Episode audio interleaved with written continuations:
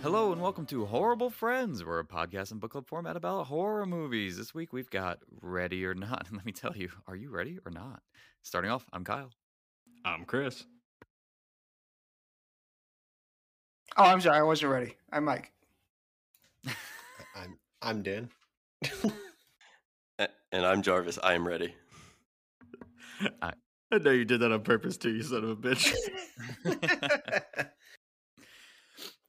And in general, the way this podcast works, we're going to talk a little about the history of this movie. We're going to talk about the plot, and we're going to talk about a little bit of, you know, cinematics and special effects, sound and music, and then we're going to go ahead and wrap it up with a little spoopy meter. I will say that Bonesaw is ready. And Dan, do you have the history of this? Of course. Ready or not. Actually, I don't. I was not ready for this. No. Ready or Not came out in 2019. The directors... I'm sorry. I just have to beat the dead horse, beat it into the ground. Sorry. Anyway, directors for this. We have two directors. We have Matt Bettinelli-Olpin, and he is going to be directing the new Scream that's coming out next year in 2022, VHS, and Southbound. And the other director is Tyler Gillett, and he directed VHS, Books, and Southbound. They kind of work together on different things.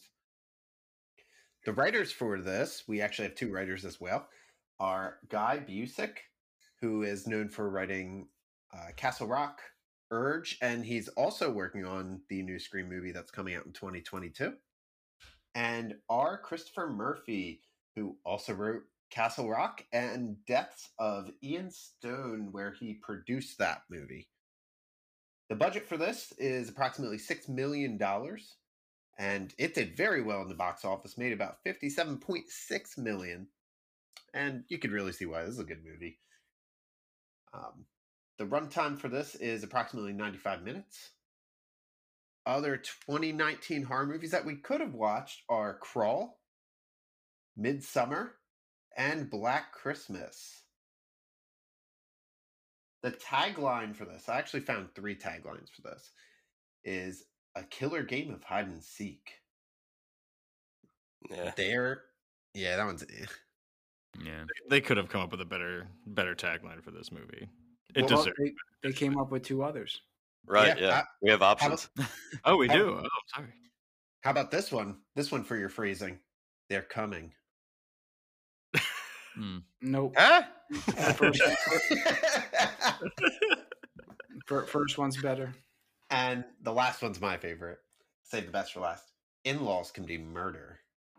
Yeah, that's good. Yeah, I like that. That's better, at least. Yeah, it's better. Okay. Oh, good. I accept. The film location for this is... Oh, you guys know where it's filmed. Don't. You know where it's filmed. Don't say it. It's filmed in the Great White North, Oshawa, and Toronto, Ontario. Yep. And just fun fact for you guys, the Le Domas estate is an actual... estate. It's called the Casa Loma, and they've filmed... That's amazing. Yeah, they filmed a bunch of things there. The new Rocky Horror, they did like a TV thing with that. They filmed that there. They filmed X-Men there. Billy Madison. Is that the X-Men mansion? I believe it is, yes. Mm-hmm. No, is it really? Well, so I know that Billy Madison was also filmed there. The greatest movie out of all those you've listed so far. That is the pool from Billy Madison. And that is the iconic staircase that he dances down. It is. So you're... Dun, dun, dun. Dan, you're sitting there and telling me that one of my favorite childhood movies was filmed in Canada. Yes. At least partially. I feel sick. Has that shaken you to your core? Yes. And turned all your beliefs on their head? Nope. Rock, flag, and eagle. Are you moving to Canada and becoming a Canadian citizen, and we're going to start talking about movies. These are all ridiculous things that would never happen.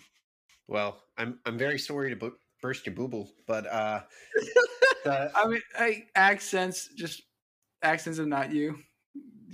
I'm very sorry to burst your bubble. Yeah, Dan. Dan, that was a shitty accent, all right? That was so good. You should just keep doing that one. Hey, forget about it, Dan. Forget about it. Forget about it. The new clock. The fucking new clock. The new clock. We see some titties sometimes. Bada bing, bada boom. Nipples here, nipples there. In this movie, we don't see any nipples. Gabagool.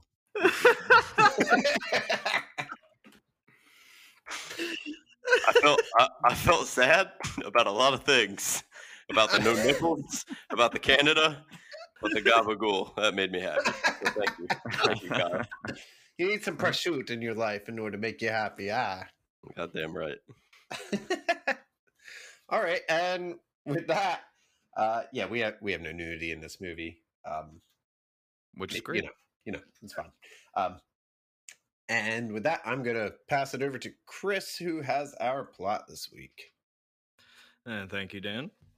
So, movie opens. I did look this part up. It's the year 1989, and we see two young boys who are Daniel and Alex. They're running around the Le Domas mansion, and Daniel's got a lantern, and they're just running it's like they're being chased. And they get to this a giant, I guess it's like a cabinet or something of that nature. And Daniel opens it, and tells Alex to stay inside and keep the door closed. And at that point, all of a sudden, a man grabs Daniel, who is apparently his name Charles, and he's telling Daniel to help him. They're trying to kill him. You need to help me. And which Daniel just yells to the family, he's in here, which then he gets shot by. He has two arrows in him, and he gets shot by a third arrow, and which I believe is you're supposed to assume the family comes up, which they're all wearing masks and cloaks, and they pick him up and start to drag him away while a woman in a wedding dress is yelling, "No, please don't kill him. You don't have to do this."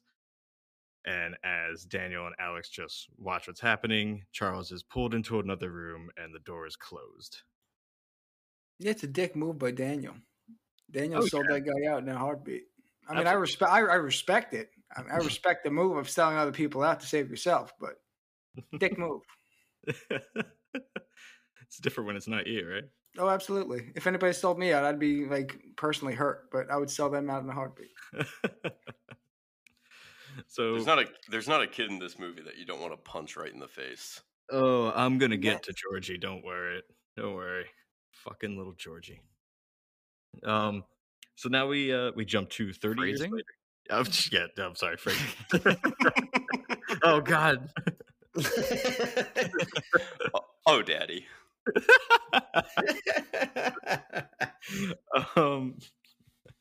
So we cut to 30 years later, and we see a new bride, and this is our protagonist, Grace.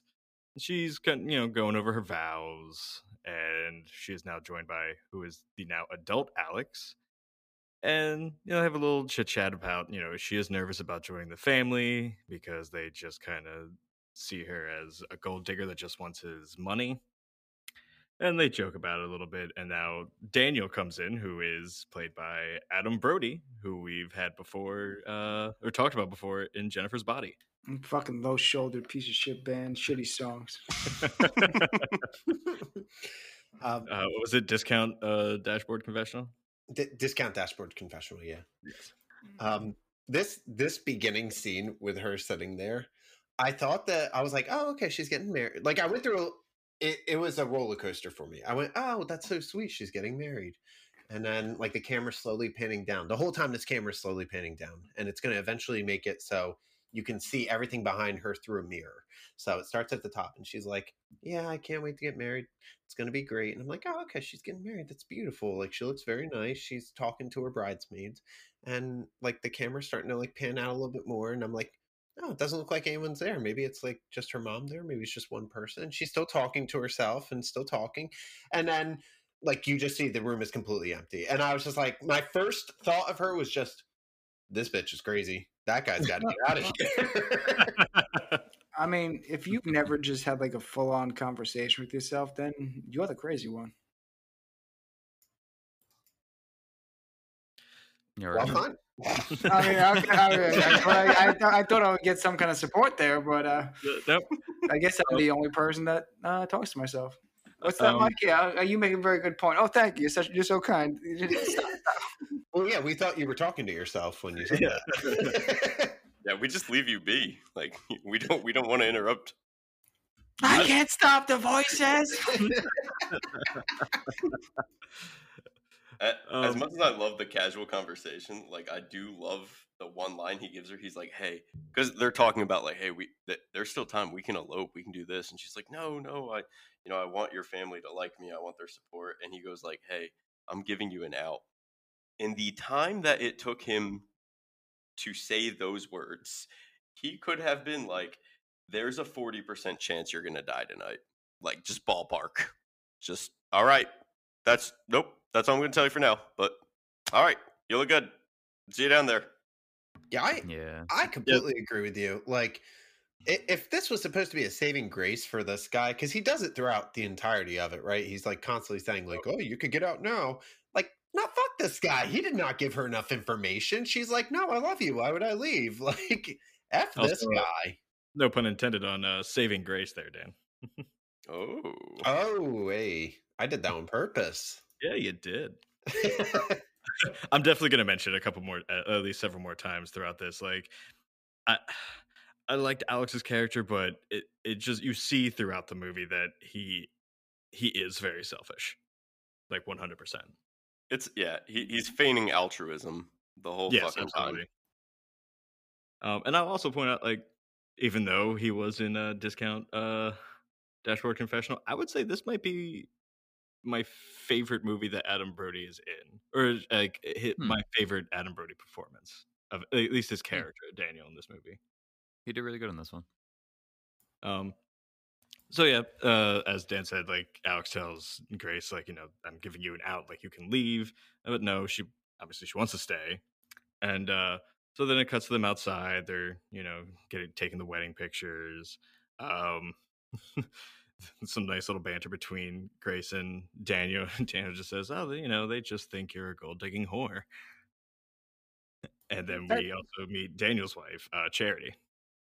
Oh, God. That's a very pointed, direct thing to say to somebody, that you think she's a gold-digging whore. Oh, but also, I think it's also, at least I don't know if it's really mentioned before, he apparently is a huge alcoholic, so chances are he was already just drunk as shit at this point, and just no filter, and just saying anything. This whole scene like had a very nice like Knives Out kind of like feel to it. Like, it was the very brightness that they used to it, and they do this throughout the movie where they make the scenes look super bright at times and very vibrant and alive, and then they like bring it down like later on in the movie where like they just tone down all those colors, and I think it adds so much character to every shot that they're taking. I think some of my favorite dialogue at this point is between Daniel and his wife Charity as they're taking their picture, and Charity's basically saying like, oh, she'll never be one of us, and Daniel just responds with, well, of course not, dear, she has a soul. I thought that was really funny. Yeah, I thought so too. Just cheat, dig at your wife. Yeah, those are always funny. Charity was terrifying though, man. Oh God, yeah. Well, I was turned on at how as was I found it. I did not want to be the first person to say it, but I believe that's what's called a fear boner. The best kind of boner. Fear boners. I'm scaroused. We also get to meet Alex and Daniel's mother, who is played by the fantastic Andie MacDowell. She's amazing. Yeah, you don't see enough of her anymore. No.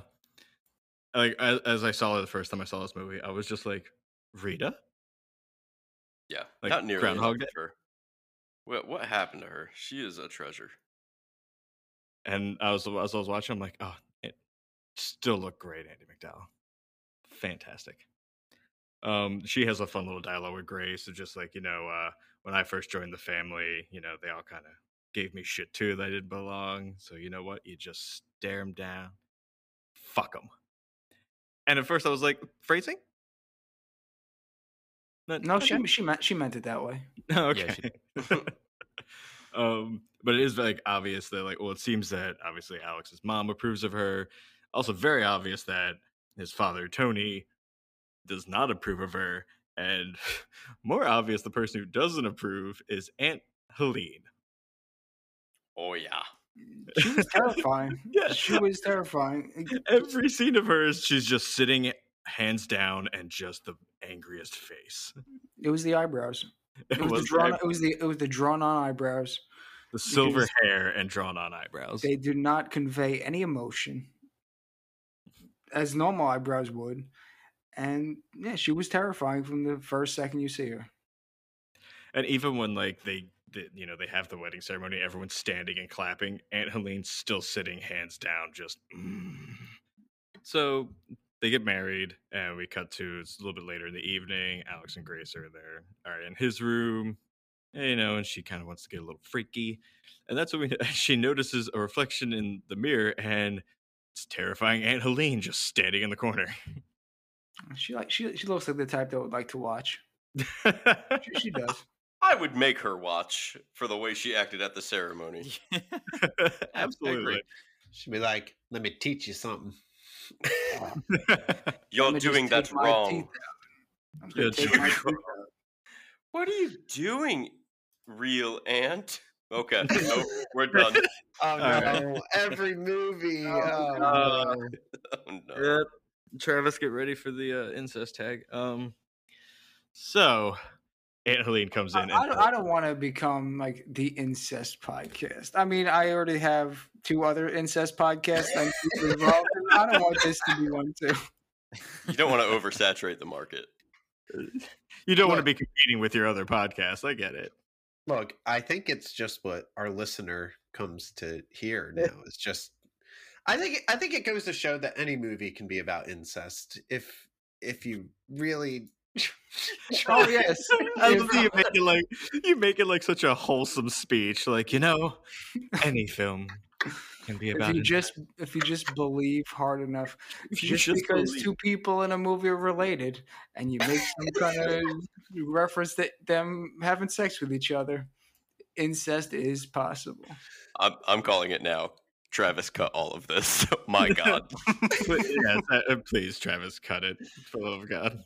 And you know, Travis will be God and probably decide what to cut, what not to cut. He's not cutting any of this. He's not cutting. That is correct. So yeah, Aunt Helene came into the room and tells them, you know, the family's waiting. And she leaves, and this is when Alec explains to Grace, you know, it's tradition at midnight, when someone new joins the family, they meet together and play a game.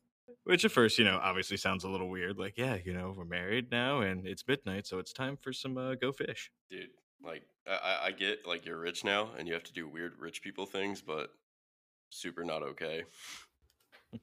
Like, yeah. I don't know. Isn't this what you guys did on your wedding nights? You did the game at 12 o'clock that you could potentially die from? Oh, we did a game at 12 o'clock, but no other family members were involved. I can say that safely. The game that we played at 12 o'clock was I'm sleeping, and and we both won because we were both asleep. It was a great game. Special. Yeah, it was a great game. The dance special. It's midnight. I'm asleep. So Alex and Grace like joined the rest of the family in this. I guess it was like, you could say it was like a big like sitting room or like a study kind of thing. And this is where we get to meet Alex and Daniel's sister Emily, who is just the biggest cokehead. My favorite character in this whole damn movie. Love her. That is a hard second. I will definitely agree that she was the best character in the movie. Yeah, and she is joined with her husband Fitch, and their two sons. You ain't no bitch. He ain't no bitch. You know, don't be a bitch, Fitch. He's a bitch. and then Not in contrast to Emily, Fitch was the worst. I did not like Fitch at all. Oh, Fitch sucked. Mm-hmm. But also, as they come in the room, like their kids, Georgie and Gabe, are running around as Georgie's wearing a mask that looks very similar to the masks that they were wearing in the beginning of the film back in 1989. And he's chasing Gabe and yelling, "Kill, kill, kill." Not terrifying at all. Nope. Which Daniel, like, really kind of like, he freaks out and was just like, what are you doing? And which they're just like, oh, they're just kids. It's fun. And at this point, one of the maids, Clara, takes the boys away, put them to bed, as then everyone moves to another room, which Alex's father, Tony, tells her, like, this room is for family members only. And now, you are part of that. And it's just this huge room. And this is where he starts to explain the tradition was started by their great-grandfather, Victor, who had made a deal with a, as he likes to refer to it, as a mysterious benefactor known as Mr. LaBelle.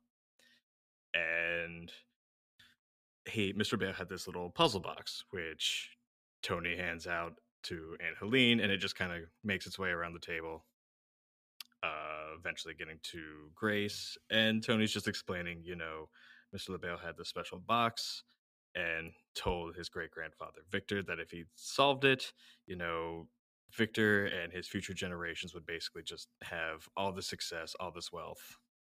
And the way they decide what game they're playing is that they put a blank card in this box, that which Grace will draw, and it's Mr. LaBelle that decides what game they will play, which Daniel's wife, Charity, and Fitch basically respond with, well, I got chess, I got old maid. Which another, even though I did not like Fitch, I loved his line of just like, what the fuck is old maid? How do you not know what old maid is? Yeah, I don't know how he doesn't know what that is. I've never played it. Never and once. Also, it's that's a pretty big jump in games of Go Fish, chess, old maid, murder somebody. Yeah. And that's what they do. It's the game's hide and seek. But there's like a dark twist to hide and seek. I would think this would be in line with all the games. Like chess would have a dark twist on it. Old maid would have a dark twist on it. No, it doesn't. Just hide and seek has the dark twist. Give it a more ominous name. Don't give it a name in line with the rest of your normal games. It's at this point that I realized that, in all seriousness, I understand that this is supposed to be like rich people and their rituals, like very strange. There's like a disconnect between like people who are in that 1% and, people who aren't. But what went to my mind was like, this is just like a QAnon conspiracy, right? They're like sitting here like, we have to play a game because the 5G is ritually makes space Jews pet gay frogs. So we got to play the game or, you're gay. I mean, I noticed you used the word conspiracy there, which was not prepared for years. I think in a serious light, there is a organization that has been kind of talked about called like the Red Shoe Society or something that has kind of like similar undertones of what's happening in this film. So again, I don't know if it's conspiracy. I don't know, you take it for what it is, but if you want to do research on it, it's pretty crazy stuff. Before I get back to it, I would just mention, yeah, it is all creepy, but there is a point where several of the family members basically say like, they weren't actually expecting this to happen. So like, yeah, Grace pulls her card out of the box and gets hide and seek. And, everyone just kind of gets silent. And Tony's like, well, that's the game we play. So he basically tells her like, all right, well, you got to stay hidden. And then we just come find you. And she's like, well, how do I win? And he says, you could hide until dawn. Okay. Yeah. Time to talk about some stuff. Well, the only person excited that it's hide and seek is Aunt Helene. She's like creaming herself, just ready for this game to start. I'm calling bullshit, dude. Every one of those, the fact that Emily she is coked out of her mind already, and she didn't come there to play no fucking checkers. Like, all of these dudes have come in there with the highest of expectations. I feel like it would have been a huge letdown otherwise. Everyone's because there's a line later where their dad, Tony, says, like, we didn't expect this to happen. I've got a tea time at 8 a.m. tomorrow. No, absolutely. But at the same time, like, did you notice that, like, Tony, the dad, he's tripping over his own giddiness while he's, like, rushing her off to hide. He's like, you can hide till 6. I think it's also, like, that's not going to happen. We're going to fucking kill you. I think it's, like, because it's made to believe, like, this hasn't happened for 30 years. So I think it's part, you know, they didn't expect it to happen, but I think seeing as it is a family tradition, I think that's where the giddiness comes from. Like, oh, now we get to finally really be part of this crazy tradition. Like, we've never really done it. Here's all I know. This is an appropriate time and an appropriate reason to always carry around an Uno reverse card. Just saying. I could have helped. I got more of it was an uncomfortableness of like, so are we really going to do this? Because like you said, none of them expected that this was going to happen. They were all used to playing like checkers and Go Fit, whatever, like stupid little board games, harmless games they normally play whenever somebody joins a family. Because even once she goes off to hide, just them all interacting with each other in the room when they're getting their weapons, it's like, I guess we're going to do this now. Yeah. So yeah, Grace goes off and hide, and as just Mike just said, the family kind of arms themselves with weapons, which, you know, people mostly have like guns, but they're very old guns. But we get Aunt Helene, who has an axe, and Fitch with a very old crossbow. Aunt Helene with the halberd, man. That shit was medieval. Yeah, she was excited to use it. Mm-hmm. So Grace goes and she goes and hides in like a dumbwaiter, and she's just, you know, hanging out there. Basically, Alex's mom tells him, like, you know, maybe you should sit this one out. Like, you know, hey, we're gonna go and try and murder your wife. Why don't you just hang back, just wait this out? And which he sits for about a second, and then he just leaves to go find Grace and warn her about what's going to happen, even though he probably should have warned her a little bit earlier. Can we take the time to think about how awkward, like, the post-card pull convo was for all the other spouses? Oh, like, yeah. When they drew Old Maid or Chess, like, do you think it came up later, like, with a couple glasses of wine, they were like, you're probably not going to believe us. Right? There was a chance. You're going to think this is crazy, but there is a chance that we were going to hunt you and viciously murder you in a satanic ritual. Isn't that just nuts? Anywho, welcome to the family. And now you have to do it. You draw. I will say, like, Charity was so quick to be like, all right, let's kill this bitch. No, because there was a line she said too that was, I think, what was it, Dave? Yeah, David. David, who was like, you don't have to do this. We don't have to do this. And she was like, no, there's no way I'm not doing this. You know where I came from. I'm not going back to that. I'll kill before I go back to that. So that was her motivation for being so amped up and ready to do what the family was trying to do.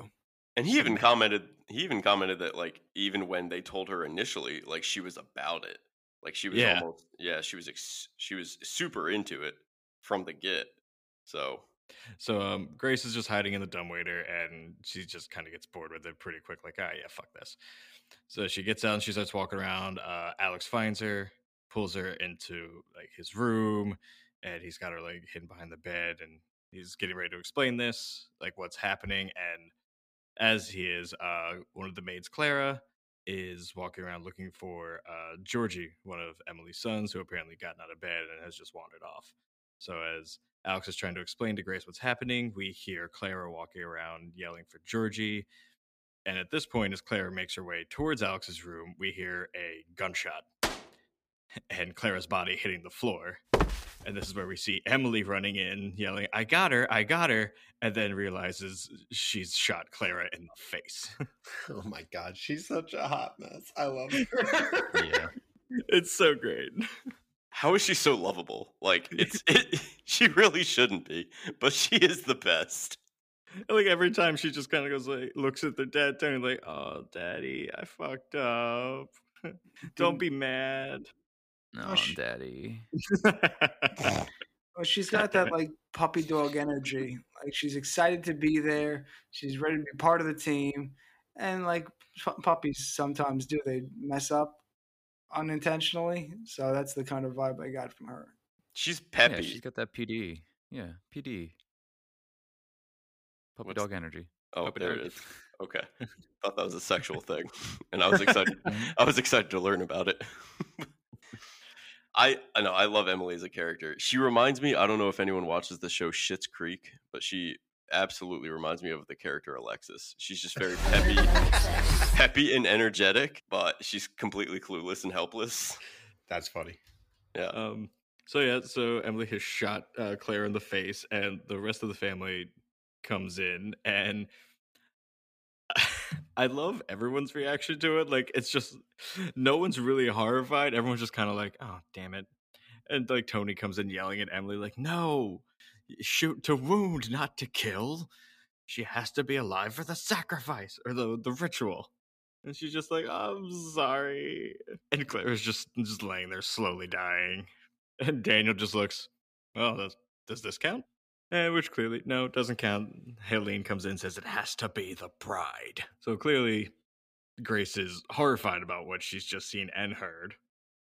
And Alex pulls her to another room and explains everything to her. You know, hide and seek for this family, you know, means they have to hunt you down and kill you before dawn or everyone dies. And he admits that he didn't tell her about it because he feared that she would leave him. But he says he's going to get her out safely. And this is where we come back to just Alex being selfish as fuck. "I would have told you that, you know, there's a chance everyone could have killed you, but you would leave me." Yeah, no shit, Sherlock. Maybe your family shouldn't breed. Breed or, you know, go out and try and find more people. This just solidified, like, this whole movie just solidified, like, I would never, if invited, go to a wedding of, like, the Hasbros, the Fishers, or the Prices. Just on the off chance that there's like a toy maker satanic conspiracy. Not going to do it. I'm thinking Lego's probably up there with me as well. They probably just put a bunch of Legos down and you have to cross it like a bed of coals. I'd rather be hunted. I just picture Jarvis like pulling the car and he just looks up, "I got operation," and everyone just sits quietly and looks around. I'm getting the fuck up out of there. I got mousetrap. Oh no! Why does everyone have cheese suddenly? Where did those levers come from? Hungry hippos? Fuck that! I draw the line at hippos. Hippos and Legos. That's where I draw the line. Follow us out to the family pool. Operation. And well, we did Operation. I missed that. I just got Boggle. Your night ruled. Yeah, we just play Boggle. That's fucking awesome. Yeah. So back to the movie. Grace intelligently gets rid of her wedding heels and puts on some nice Converse so she can move a little quicker. And she starts to walk out and is like immediately spotted by Tony, Helene, and Daniel. They try to get her, but Emily, you know, fresh off another line of coke, starts just firing her gun randomly. You know, Mrs. Grace almost hits everyone else. So Grace gets away, and Emily once again just like, "Oh, I messed up." So Grace escapes to like a study room where, as she's sitting there hiding, Daniel walks in, sees her, and just kind of slowly walks past her, goes to make himself a drink. He basically mentioned that he could care less about what's happening, but, you know, he still has to tell them that he found her. And as he just sits down with his drink, you know, he tells her, you know, "I'll give you a 10-second head start." Yeah, the big thing about this was when he was a very young kid, he did witness the death of the other guy the last time they played this game. It was like Charles. Charles. So my first thought about that was, this kid's going to have some trauma when he gets older seeing this, because he's so young. And then when we do see him in the movie, he's got, they say he's an alcoholic, he's got all these problems. And you could see he's just tired of being in this family. So that was I think that was one of the major motivations, that he was trying to help her out, or at least show her he wanted to help her. Yeah, give her a chance. As you imagine, like, he witnessed all that shit 30 years ago, and now anytime someone joined the family, he had to think, like, is this going to be, it? Like, am I going to see all this shit again? Mm-hmm. Grace runs away. He, waits a few seconds and yells, I found her. And Charity comes in first, and she's like, oh, you let her get her away. And he's like, oh, yep, she's sneaky. And then everyone else comes in the room and, kind of berating her or berating him about it. And we get another maid who joins in the room. Tina.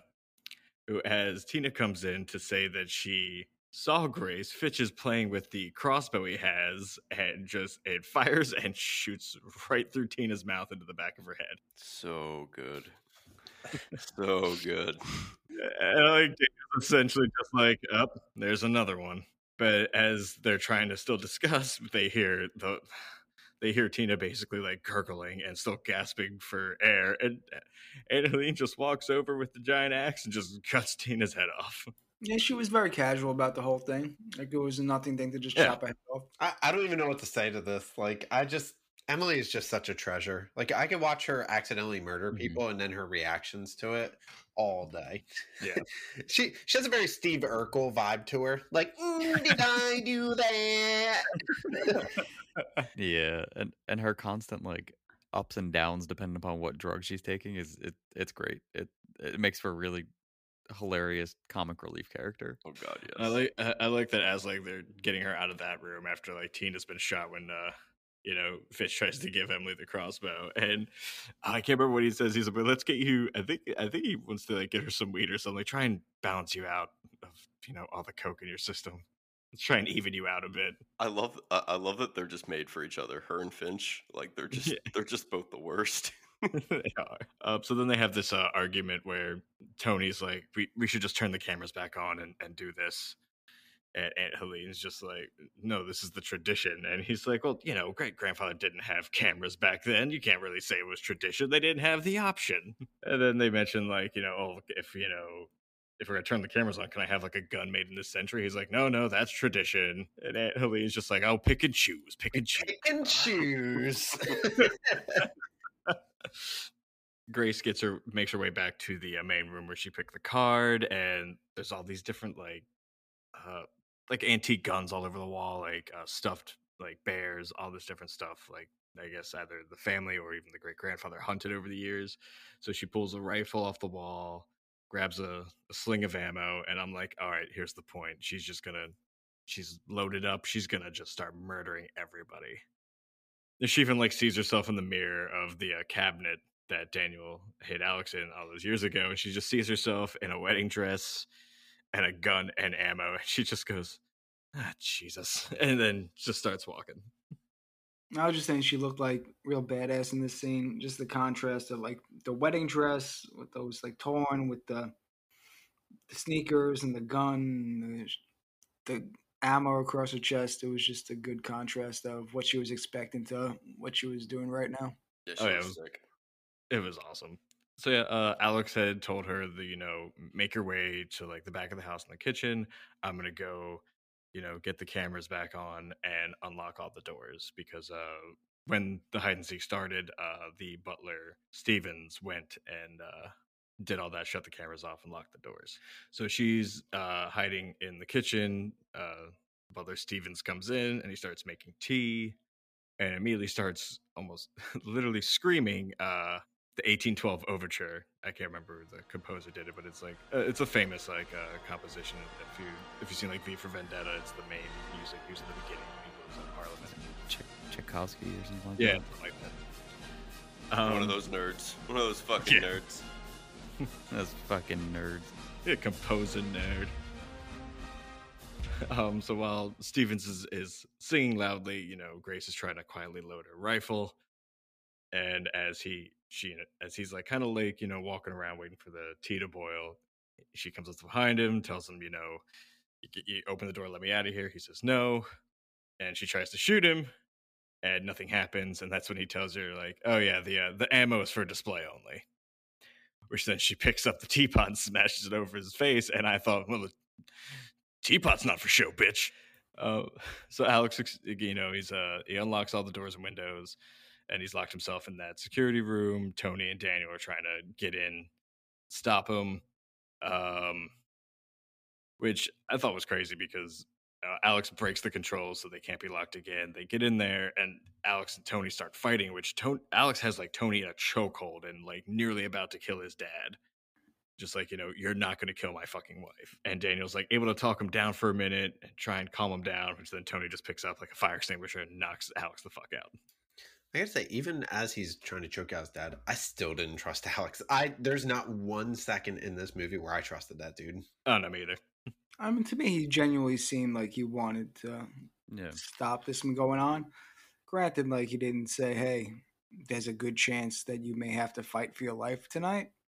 But it seemed like that was part of the ritual and the things they had to do as a family for this thing to take place. Because if you told your partner, maybe something bad would happen. Internal conflict, I'll give him for sure. But the motherfucker got her to this point before the card was pulled. So, yeah, fuck you, Alex. And he did very minimal effort to try and stop it. Instead of just going, I'm giving you an out. He said, hey, guys, stop. Stop. Come on, guys. Seriously. Oh, she's my wife. My wife.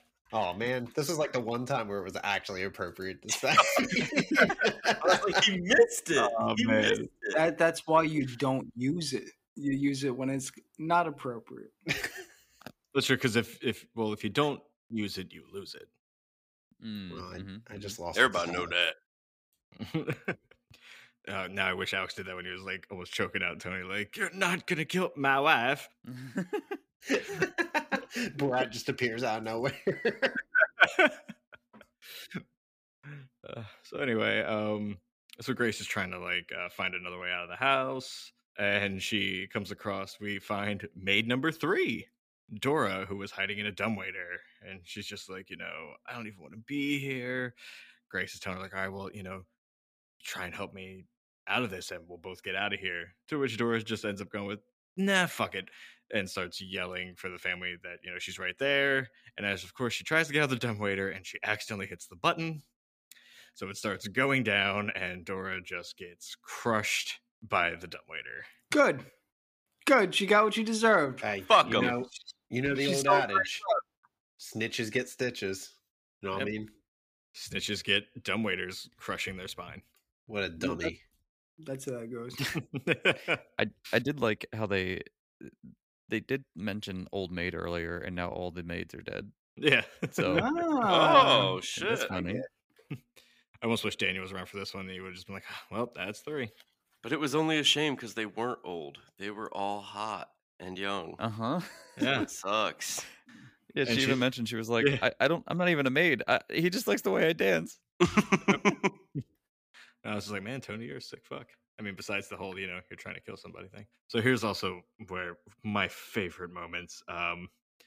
Grace is outside, like, you know, about to jump out of a window to get down, and we cut to Fitch, who's sitting on like a couch looking at his phone, and we see the backdrop of the window. And as he's on his phone, all of a sudden you just see Grace just plop and fall to the ground. Wasn't he like on the toilet earlier taking shit, like googling how to use a crossbow? He was. Yep. And then this point he was like, what was it, like something about like, you know, is this crazy ritual real or bullshit? Oh, yeah, he was googling it. Yeah. And then his friend texted him at, like, nonsensical. He was like, stupid fucker, and then he just started replying back like, hey, what's up, dog? And that's when you see Grace. I think he was like the perfect, like, hateable character because he played it so well. Just the typical, like, probably just normal douchebag who married into a rich family and didn't have to work at all for anything anymore. Yeah. Yeah, I agree. So Grace just drops to the ground and gets up easily, which I thought, okay, I think that's believable. So she runs and finds herself in like a stable, which as she's in there, she finds Georgie, who had snuck out of bed and was just somewhere in the house. And, she comes kind of like walks towards him like, you got to help me. And he pulls out a gun and shoots a hole right through her hand. And she has the best response and just punches him in the face and just yells, you little fucker. Georgie is the worst character. Yeah. Can't you solve her? I didn't expect her to get this injured. I thought she was just going to run through a bunch of stuff. But, man, hole in the hand, that's rough. Oh, yeah, she gets fucked up. Don't worry, it's about to get worse. Oh, even like right before this, I don't want to like backtrack too much, but there's a flashback scene of the ritual from the beginning of the movie, and this is where we find out that the guy that got killed was the potential or the new husband of Angeline. Yes, and even back then, her eyebrows made her look evil as fuck. Yeah. So, I think that's also why she was like so hell bent on this. Could you imagine how many like since that 30 years, how many different like people have been married into the family, how many different weddings and stuff that she had to sit and watch and be like, all right, now finally someone else has to fucking deal with it. It's like, oh, Boggle. And she's God, like, next time. Oh, it's crazy. Next time. God damn. Happy wedding, everybody. God damn, chess again. I didn't even think about that, but yeah, you're absolutely right, dude. The next time, like that's why when, what she was thinking. That's why when Grace drew the card, that's why she was just like, "Oh yeah, time to shine, Helene." Yeah. I gotta say, it kind of seems like Charlie. That was his name, right? Her husband. Yeah, Charlie. It seems like he might. Yeah, I mean, when it comes to Helene, he might have dodged like a figurative bullet. Maybe not the literal bullet, but like definitely a figurative one. He definitely didn't dodge those arrows, that's for sure. Yeah, no. So after Grace knocks Georgie the fuck out, she gets scared by a goat and she falls down this like pit. And this is where we find that there's I think at least the first maid body is down there. A lot of different skeletons, and even the rotted corpse of Charlie himself. So, Grace is trying to get her way back up. And, as she's climbing, we see there's, a nail sticking out. Anyone else kind of know what was coming? It's just there for show. Don't worry about it. It's fine. Mm-hmm. Yep. As soon as I saw that nail and with the hole in her hand, I knew she was going to just hook her hand on that nail. Mm-hmm. Mm-hmm.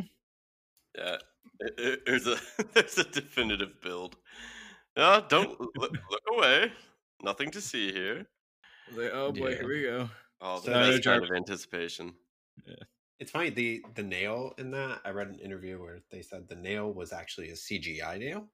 And it was something like she used a prosthetic hand for that, but she was saying that like even as she was watching it, she was having phantom pains go through her hand, like, and she was talking about other things that she did. I can't remember.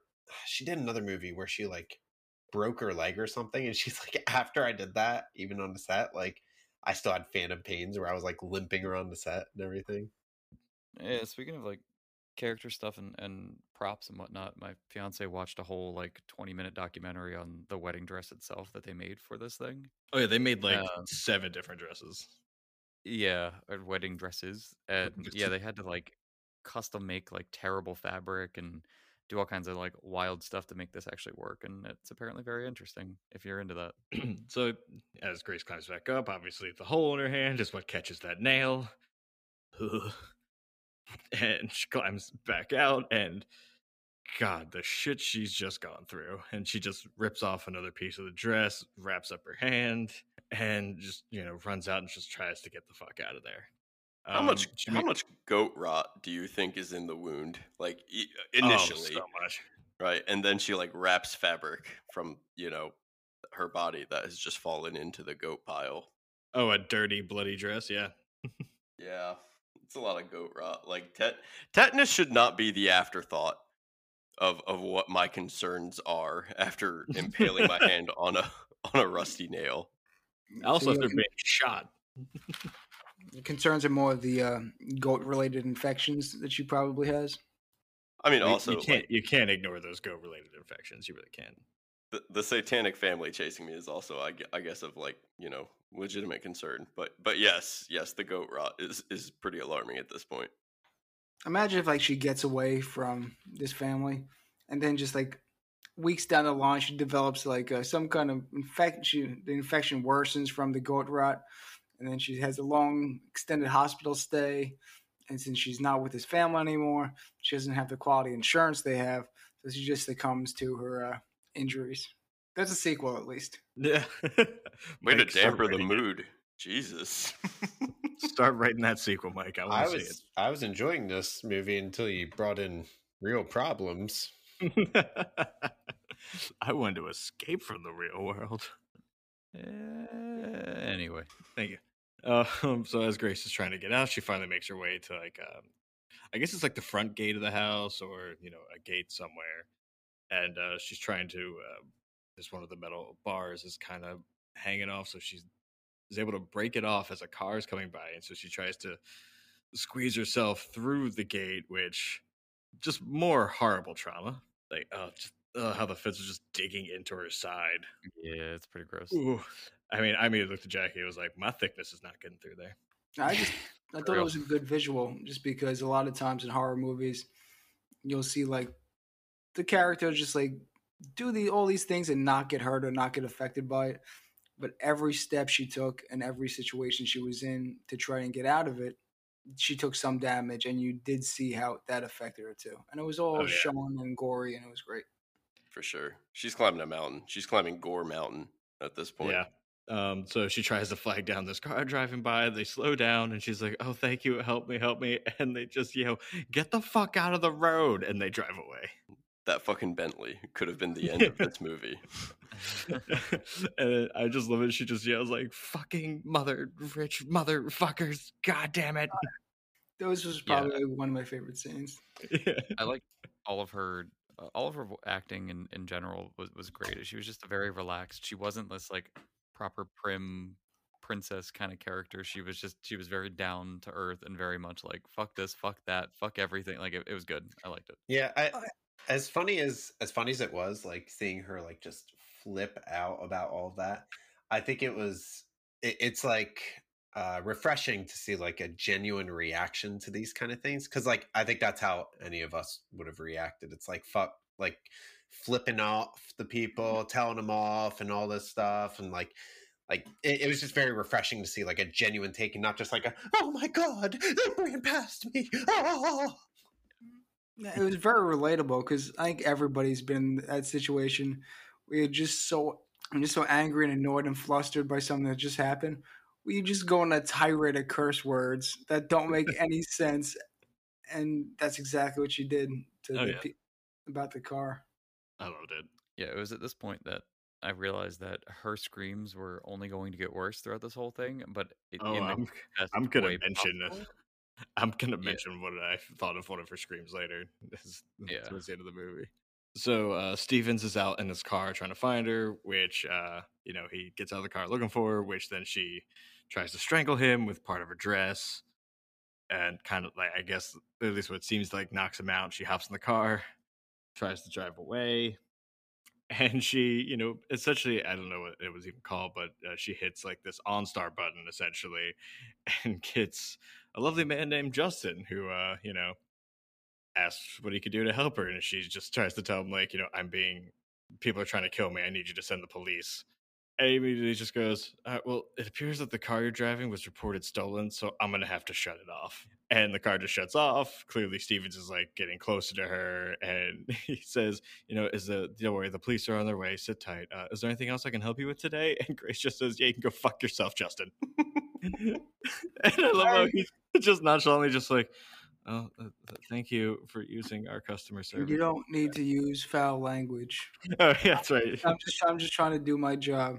And just like, okay, I feel that too. I can relate to that too. Just the anger of just anger and frustration she had, and just the ridiculousness of, she's like, yeah, these people are trying to kill me, and I need to get away. Call the police. Like, well, they did report the car stolen, so we can't really help you out, and I'm going to shut the car off, which is your only means of escape, so sorry. Don't be mad. Do some stretches. Get ready to run. No, I love Justin. Justin's Trip Safe Employee of the Year. No doubt. No doubt at all. So Stevens catches back up and like has, apparently now has a tranquilizer with him, and knocks her out and throws her in the backseat of the car. Which I find this part, like, after watching it, because I've already seen this movie several times, that's why I recommended it. But watching it this time and really thinking about different aspects of the movie to talk about for the show, just the fact that, like, so they just had this whole thing where Justin has to shut off the car. Clearly Grace couldn't get it started again, and the police are on their way. But yet Stevens is able to knock her out, and then he just hops in the car, starts it back up, and drives back towards the house. So I thought about this too. Me and my wife debated this, and I was like, you know what? I don't know what kind of car it was. I'm sure it's at least Bentley level, like something ridiculous, something that apps were developed to complement this car. So he could probably report it and unreport it stolen with just the click of a button. So that was my rationalization of that. Oh, and also how rich this family was. I'm sure they have the pull with whoever this company is. And here's my question too: how much is Stevens paid to be doing all this? Because clearly he's not part of the family, so he doesn't get the benefit of the enormous wealth this family has. It didn't seem like the maids knew about everything that was going on based on what the last maid to die said. So she wasn't part of this murder game or anything, that the family ritual. But Stevens is. Stevens fully committed. He's an active participant in it. For what benefit? I mean, I hope he gets paid well, because you need to pay me at least $45,000 to be involved in this family's a year. Yeah, I was undercutting for the. Are you trying to get hired? Is this what this episode is for you? A resume? It's my resume. I mean, I guess since you already have a place to live and food available. Yeah, I will undercut any butler's salary requirements. You're trying to undercut the entire homicidal henchman fucking market. If I set the salary, they'll hire me. That fucking sucks. $45,000 a year to haul bodies down the goat chute. By the way, how rich is this family when you have an obvious body chute? I was going deliberately low for the absurdity of it, but never mind that. No, it's better. You're going to get a weird call, Mike, after this episode airs, and it's not going to be my fault. It's going to be your fault. So, so while this is happening, Becky, the mother, Miss Wonderful McDowell, basically, she had ordered Daniel and Emily to go dispose of the remaining maid bodies down the goat chute, which is one of my, fun Daniel lines of, fuck up's gotta go clean up, I guess. And once again, I love Emily tries to plead with her dad, Dad, and he's like, nope, do what your mother says. Go get rid of the bodies. And of course, that's where they find Georgie, who says he tried to kill her because it seemed what everyone wanted to do. And Emily's saying how proud she is of him. And Daniel's just at this point, Daniel's still just basically destroyed by this whole tradition. Wow, even this kid is just so caught up in it, and I hate it.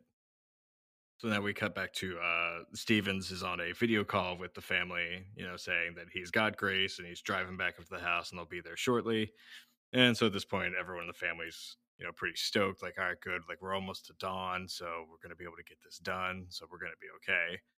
And of course, Stevens starts blaring his, Tchaikovsky's 1812 Overture again, because he just gets a wetty for that song. And while he's just playing the music, pantomiming, being the conductor of it, we see that Grace is, was woken up in the back, and the family's still watching on the video, and they're trying to get his attention. It's no, Stevens, she's right there, Stevens. But the music's too loud, and he's just enjoying it, so she just starts kicking the shit out of him. right in the face. Car ends up flipping over, crashing, and this is how Stevens dies. But Grace is perfectly fine. This was such a great scene in that it gave like this goofy theater element almost, like when they're all gathered around the phone. Yeah, you know what I mean? Like the whole family is watching. And every kick to his head, they're all just like, "Ooh, yeah." A movie like this, like where it's not like it's dark subject matter, but they take kind of a light approach. Like it makes it so much more fun as an audience. Absolutely. Yeah, we mentioned it earlier, and it is like somebody had just finished watching Knives Out, and they were like, "Let's do a horror one," and that's where this like dark or Knives Out looked at this and said, "Oh yeah, I was a little less brutal." This preceded Knives Out. Did it? It did. This came out in 20. This came out, I think, right before. Oh, okay. Or I don't know. Before. I don't know time. I don't even know what year it is. So at this point, like this whole time, also, Alex has been like handcuffed in his room. And, you know, Becky, his mom, is there talking to him like, you know, I know you love Grace, but I still think you're going to, you know, be on our side. And Alex tells her, like, you know, if anything happens to Grace, like he will kill her personally. And so while that's happening, Grace is out in the woods because clearly the car is fucked. She can't drive that. And Daniel finds her and she's just kind of pleading with him like, you know, you got to help me. And he's like, you know, as much as I hate all this shit, I can't let my family die just to save you. And so he knocks her out and Tony shows up and they get her back to the house. And so at this point is when they finally have Grace in on their like altar, their like ritual altar. Everyone's wearing, you know, kind of like the same capes or cloaks from the 30 years ago. And Tony's saying this Latin chant, and right as he's about to say "Hail," he pauses, and everyone kind of looks around, and they all just start violently puking. And this is when Daniel quickly jumps up. He gets Grace free from the altar, and tries to help her and get her out of there. And he just basically says, like, you know, he put just a little bit of hydrogen chloride in the wine, and she's like, "You're gonna kill me." He's like, "Nah, I googled it. They'll shit weird for a week, but they'll be fine." It was acid. It was hydrochloric acid. Okay, that was it. Thank you. Hydrochloric acid. I heard that. I was like, Jesus fuck. And that's what he's like. "Oh, I just gave him a nip. They'll shit weird for a week, and they'll be fine." His rationalization killed me.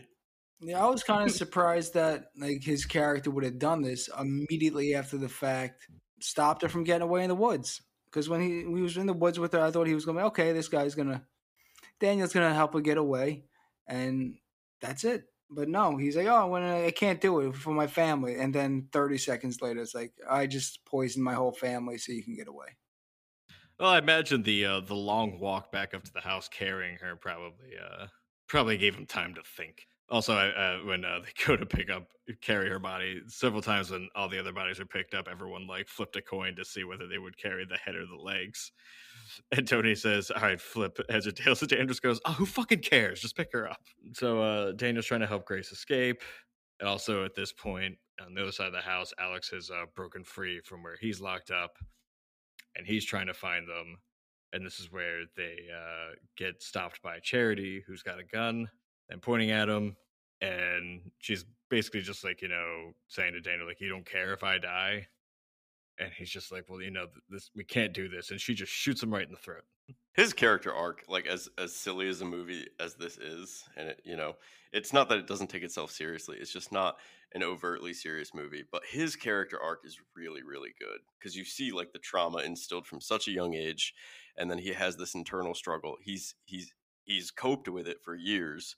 With alcohol, you know, he's gone through this same ordeal, this internal struggle of bringing Charity into the family, and now he's doing all of this all over again to his brother, who he tried to protect, and it leads all up to this with Charity shooting him in the neck.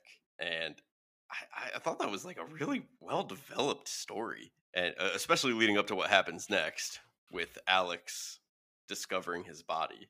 Yeah. So, you know, Grace and Charity have a quick little fight where Grace picks up the gun, shoots it, no ammo, but then just says, fuck it, and just knocks Charity right the fuck out with the gun. And this is when Alex finds Daniel on the ground, slowly dying. And this is a pretty emotional moment. It was. It does make you feel that Daniel was the only person of his family that Alex even cared about. Because, the mother, he said, yeah, I'm going to kill you if something happens to my wife. The father, he has a strained relationship with. He tried to strangle him. His sister, he barely even speaks to. And the aunts, nobody, he doesn't have much of an interaction with her too much, except saying she's who she is. But the brother, Daniel, he has the closest bond with. And like I said, the only one he cares about. So Grace tries to help Daniel before that, but she gets away. And as she's trying to get out, Tony finds her, and he's basically like, you know what, fuck the ritual. I'll just kill you barehand myself. Which then she just picks up one of the lanterns and knocks him the fuck out, and then throws the lantern on the ground and sets the room on fire. She basically kind of makes her way back to the ritual room where Becky, Andie MacDowell, finds her, and they end up having quite the fight, to which Grace is able to grab the box, Mr. LaBelle's box, and knocks Becky off of her and then just beats her to death with it. Again, another really cool character development where she has this southern accent that kind of gives you the inclination as the viewer to see her as sort of another outsider to the family, maybe even a more lowbrow character than the rest of these pompous, rich, arrogant assholes. And she's more down to earth. She talks like Grace, and she kind of comforts Grace a lot. And now, given this choice, though, she chooses her family, which is what she's trying to get Alex to do. And Grace beats her to death about the face. So another really interesting arc. This is when Alex finds her. After he just saw Daniel die, he comes in and sees Grace standing there holding the box that even actually has a strand of his mother's hair on it from the bludgeoning. And he tries to, take Grace's hand. She kind of backs away from him. He's like, you won't be with me after this, will you? And she more or less is just kind of like, fuck no, dude. And so as he tries to hug her, is when he just kind of squeezes her and yells for everyone to come here that he has her. Yeah, this wasn't the time to even ask that question. I mean, you wait till stuff calms down before you do this. But even when he turned on her just now, I mean, I was surprised. I was not expecting that at all. I thought it was quick. I thought it was a little almost unfounded. It was the first time I watched it, which was years and years ago, probably when it first came out. But the second go around, I was like, how did I not see it before? The obvious psychological implications of his mother and brother dying in front of him moments apart at her hands, basically, to his knowledge, right? He doesn't understand. Yeah, to his knowledge. So pretty much the only things in the family that he truly cared about are now gone. And the only reprieve he would have from this is the promise of the family he can create with her. And now that's gone. So what do now? Right? No, what do? So the rest of the family runs in as he's holding on to Grace. They get her back onto the ritual table. And here's where we get a little bit more of what the chant was before, but now less Latin. And they're all it's mainly led by Aunt Helene at this point. And she's just screaming it. And finally, which I love this part just because she goes through the whole chant. And as they're all holding her, and Alex now has the knife to plunge into Grace and kill her, Aunt Helene just yells, "Hail Satan!" And Hail then Satan. Everyone else starts yelling, "Hail Satan! Hail Satan! Hail Satan! Hail Satan! Hail Satan!" And I really liked the camera work, as then it just kind of looked up at Alex from Grace's point of view, and as he just stands there holding the knife, he just slowly says, "Hail Satan!" I mean, it was clearly a dark ritual, that kind of. What's the word I'm looking for? Do you think it was dark, Mike? Do you think? No, I think it was. I'm trying to think of the word. I mean, it had those kind of undertones. But when they just start all chanting "Hail Satan," you don't expect it, but it's not surprising, if that makes sense. You were thinking it was like a cult. Yeah, a cult. It has occult undertones, but you don't. I wasn't expecting "Hail Satan." No, but it's not surprising once they start saying it. No, not at all. And so as this dagger is slowly coming towards Grace, she's able to squeeze Aunt Helene's hand. I kind of dig into her, which is she's able to jerk and then just kind of get stabbed in the shoulder to where she's able to grab the knife and start screaming at people and screaming at everyone, which is, this is the note I made earlier, Kyle, about her screams, because at this point I was like, oh, it seems Grace is now changed into a terrifying hyena. Yeah. Well, I mean, she's blown her voice out from just, you know, screaming bloody murder all night. But yeah, I think her screams were so believable. They weren't just like, "No, don't know." They were terrified. Yeah, she wasn't just "No, don't hurt me, no." So as Grace is standing there holding the knife to everyone, you know, this is when the sun has come up, and everyone's standing there waiting for them to just kind of die. And then at first, nothing happens, and I think it's Fitch is just like, "I knew it was all bullshit." And which at this point Aunt Helene just picks up the axe and she's like, she still has to die. And as she lunges towards Grace, she explodes in a very just bloody, gory explosion. That surprised me. Yep. Yeah, I thought it was all a bunch of bullshit too. Yeah, okay, so this I thought it was gonna be like the typical horror movie ending, like these people are the true monsters. They were just led to believe about this whole like occult satanic ritual they needed to perform or else they were gonna die. And guess what? It didn't happen. Nobody died, and they've been doing this for years, and they've killed innocent people. But nope. Aunt Helene go pop, and then it was like, okay, oh, yeah. I loved it so much. Yep, and after that, it's just one after another. It's Charity, Fitch, Emily tries to run away with Georgie and Gabe, and they explode off screen, just so you don't see two children blowing up into a bloody mess. Yeah, what do you think? Is it a Stephen King film? Yeah, we think it's Stephen King. Tony picks up the Mr. LaBelle's box, and he seems to be yelling at this empty chair, which has been alluded before as being Mr. LaBelle's chair. And he's just shouting, like, you know, I did everything right. I followed the rules. No. And then he just explodes. And it's at this point, Alex basically tries to, like, weasel back into Grace's good graces. I see what you did there. Yeah. And he's just like, oh, hey, no, honey, Sugar Bear. You know, I was just kidding with the Harold Satan and all that. You know? Got kind of crazy back there, you know? Yeah. I still love you, though. Weird weekend, am I right, babe? Baby, yeah. Sweet baby, sweet honey baby. To which, after him just pleading, she takes off the ring, tosses at him, and says, I want a divorce. And Alex blows up. That was fantastic. That was great. At this point, the fire from the lantern has now spread throughout the house, and as this room starts to set on fire, there's a quick little flash where Grace sees the spirit of Mr. LaBelle in his chair and just kind of nods at her, which I just love. She just stands there and just fuck. Yeah. Her reaction, it was similar to Geralt of Rivia a lot throughout the movie. She's just it's just fuck. Mm. Really, no, I like her minimalist reactions to things.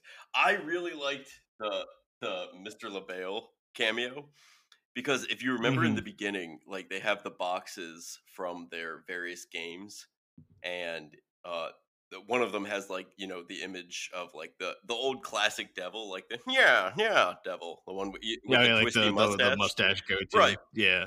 And if you look at Mr. LaBelle, that's what he looks like. You know, and it's kind of funny. It almost seems as though that would be where that sort of that aesthetic look, originated from.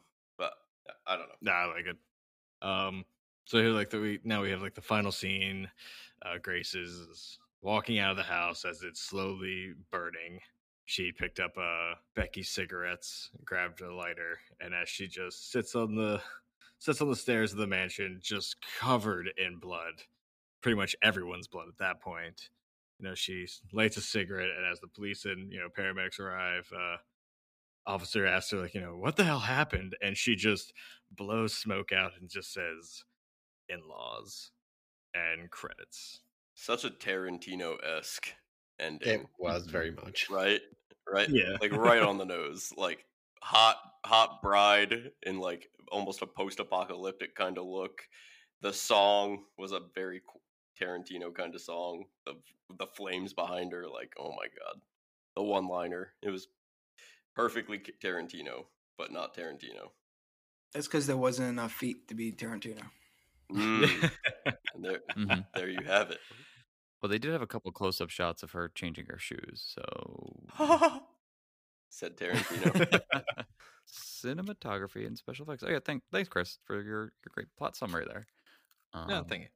And, yeah, so the cinematography and special effects, I love this building. This building was great. I think it led for a lot of fun, interesting shots down the hallways and corridors, and it seemed like this house just went on forever. I mean, it does. It's a gigantic mansion, right? But I kept on, I guess, rightfully getting confused on where they were, especially in the beginning when they were chasing the kids around and stuff like that. I thought that was kind of fun, just to show how big and cavernous his house was. I think all the special effects worked for me. I didn't see anything terribly wrong. I mean, even the explosions at the end, which were like outlandish, were great. They were just chunks of flesh and blood and everywhere. It was nice and gory. The hole in the hand looked all right. The nail in the hand was terrible, as in like it was good and terrible. I don't know. I think everything here was really good. I think I appreciated this film. Gore was tremendous. Outlandish is a perfect summation for me, because like, God, yes, like it was so over the top, but so beautiful. Like the simplest things, like the nail through the hand, it was another slow build. And then at the very end, when everyone's exploding, it's like ketchup bottles being thrown on the ground, and it worked so well. It all played together beautifully. So when gore can work so well in kind of all those mediums of gore, love it. This movie did gore really well. Right, because it wasn't just a let's watch as everybody's limbs get cut off and that's the whole movie kind of thing, where you just get this was.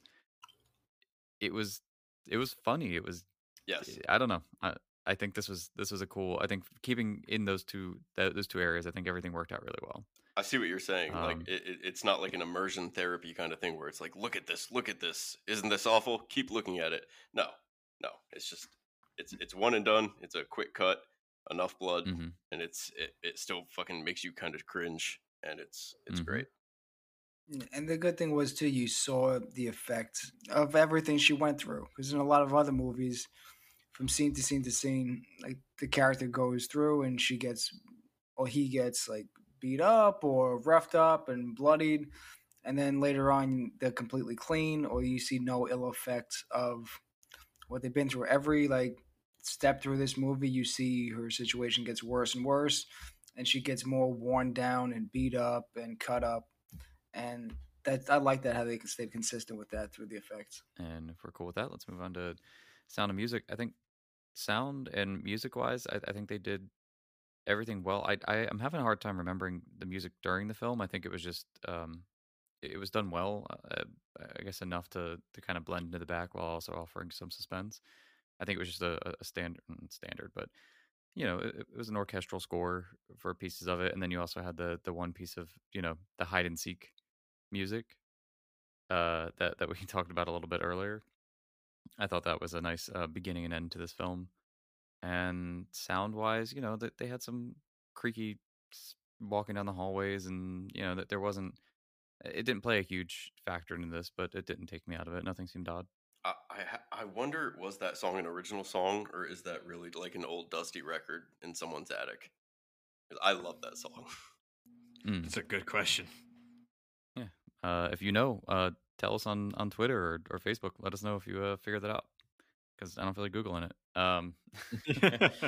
And if we're cool there, I think I want to jump over to the Spoopometer. Dan, can you give us the rating scale for this week? Yes, sir. So, as I said at the beginning, this is an actual place that they filmed it at. There's actually like a whole wiki article and different articles that you can read about this place. But do you know how many floors this place has? Take a guess. 6. 5. More. 11. More than 6? 12. More. 12. Well, less than that. 8. It has 15. 7 floors. Shit. 9. 76. It has 7 floors. So, guys, how many of these floors would you explore if you were in this movie? Ooh, all right. So, spoopy wise, I think out of 7, the suspense and gore in this was kind of the majority of this. I guess kind of just, biting nails, waiting to see if she's going to survive. So I would give it, I don't think I was terribly spooked. I would say maybe maybe 2 floors. 2 floors would get me through this. But overall for this movie, I really liked this movie. It was a lot of fun. It was, again, one of the... my fiance does not watch these horror movies with me too often because she can't handle them. She forced herself to watch this with me, and I think she actually enjoyed it. She was really interested in that wedding dress, like I said earlier. And they... it was fun. It was, like I said, Knives Out-y, even though this came before Knives Out. It had, like, that playful tongue-in-cheekness that we like to enjoy when we watch some of these films. And like, the comedy was like right on cue. It was perfectly timed, and I really enjoyed it. It's definitely of the season. I think this is one of my favorite ones that we watched, and I would probably give it. We'll say I'll give it a 6. I'll give it a 6 floors. 6.5 floors. I'm gonna make it to the landing, and then that's about as far as I'm gonna go. 6.5 floors. For me, I fucking love this movie, but I do agree. Spoopy wise, a little bit more suspense and just the gore is really what was there. So out of the 7 floors, spoopy wise, I'll give it like 2.5. The nail in the hand we'll put it up to 3 for me, absolutely. But overall, I fucking love this movie. I think this is like the 4th time I've seen it within probably the last year, to be honest, or at least since it came out in 2019. I love the whole cast. I loved just the development of so many characters. I loved every character, even Fitch the bitch. I thought Samara Weaving was fantastic. Just everything about it. I love this movie. So I'm actually I think this might be my first time doing it. I'm going to give it a full 7 floors out of 7. Love this movie. Couldn't recommend it enough. If you haven't seen it, please see it. Yeah, I really like this movie too. Spoopy wise, like you guys both said, it wasn't like scary, but it was tense. You felt for the main character Grace, and you sympathized with what she was going through, and you wanted to see her succeed and overcome everything she was going on. But it wasn't, like I said, overtly scary. So spoopy wise, let's do 1.5. So I'm stopping on that landing too. And but overall, as a movie, I really did enjoy this movie. I would give it 6 floors out of 7. So we're not quite at the penthouse floor, but we have a good view. I would definitely recommend this movie to anybody who hasn't seen it, which I hope you have seen it if you listen to this podcast, or else you know what happens. Sorry, spoilers. Dude, I won't go on and on. What I will say is, like Kyle said, this movie works on a lot of levels. My wife is also not overtly fond of watching a lot of the horror movies that we cover, but this is a good one. This is a good one you can watch around family and friends. You don't have the burden of knowing when the nudity is going to happen or any rape scenes or anything that could be troubling to some viewers. That there's some troubling stuff, right? The gore and there's definitely a monicum of things that would make people like not like you and I a little uncomfortable, which I like. Those are my favorite things in life. That said, so spoopy, yeah, it's a suspenseful one, not scary. So I'm just gonna skip that. My overall though is probably gonna be a solid 5.5 out of 7. I enjoy the film. I enjoy watching it with people. I enjoy using this kind of as a medium in getting people into deeper horror themes and some darker subject matter. Yeah, I was kind of quiet throughout this episode because I just don't have anything to like shit on this movie for. Like, I just wanted to keep all my positive praise for the end.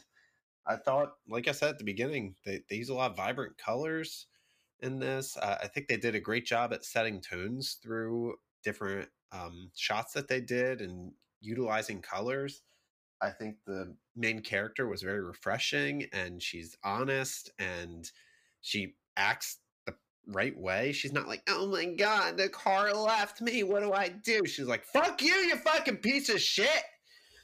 So it's very refreshing to like see a real take on like a person's reaction to that.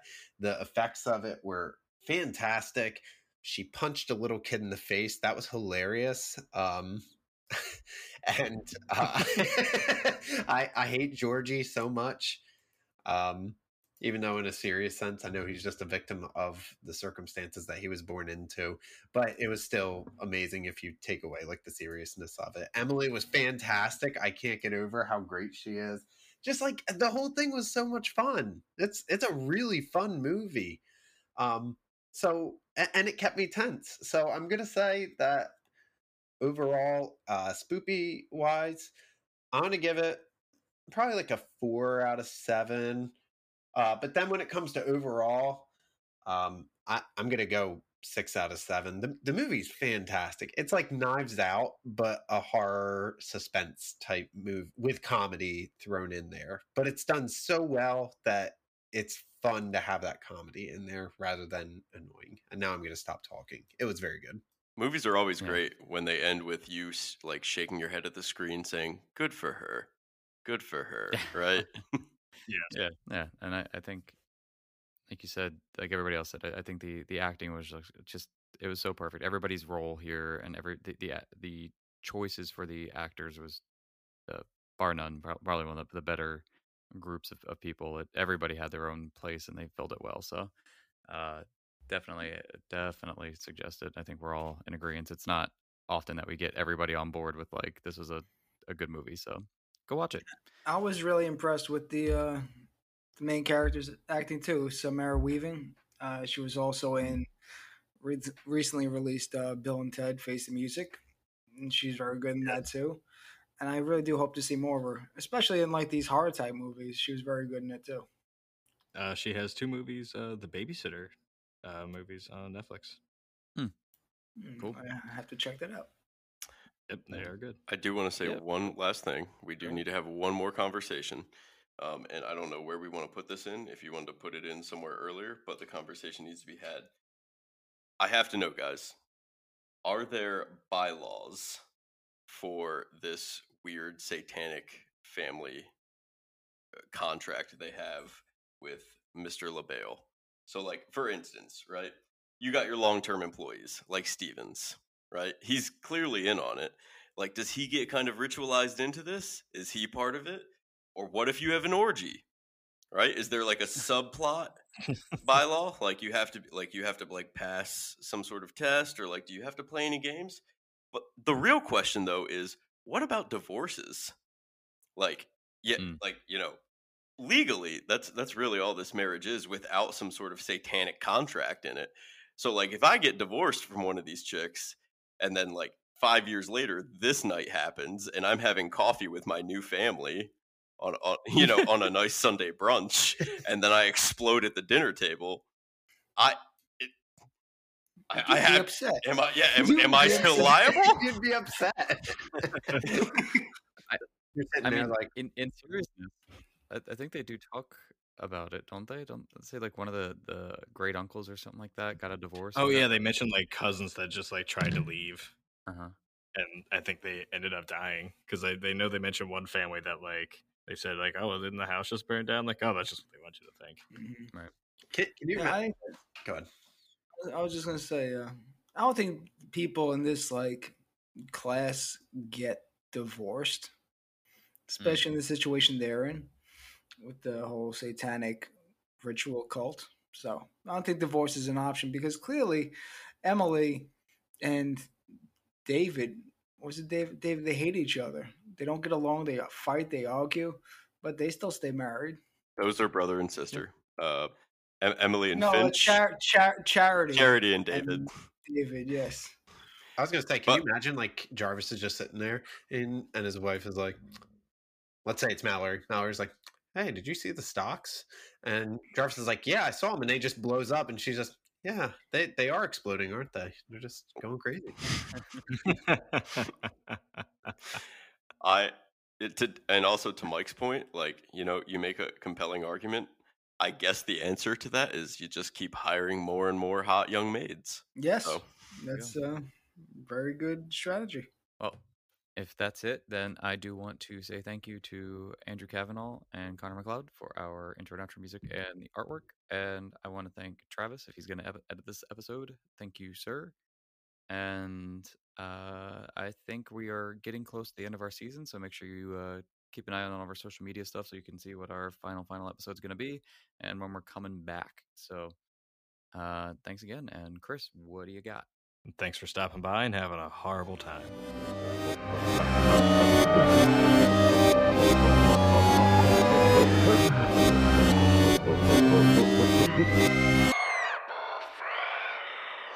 Subscribe to our OnlyDans.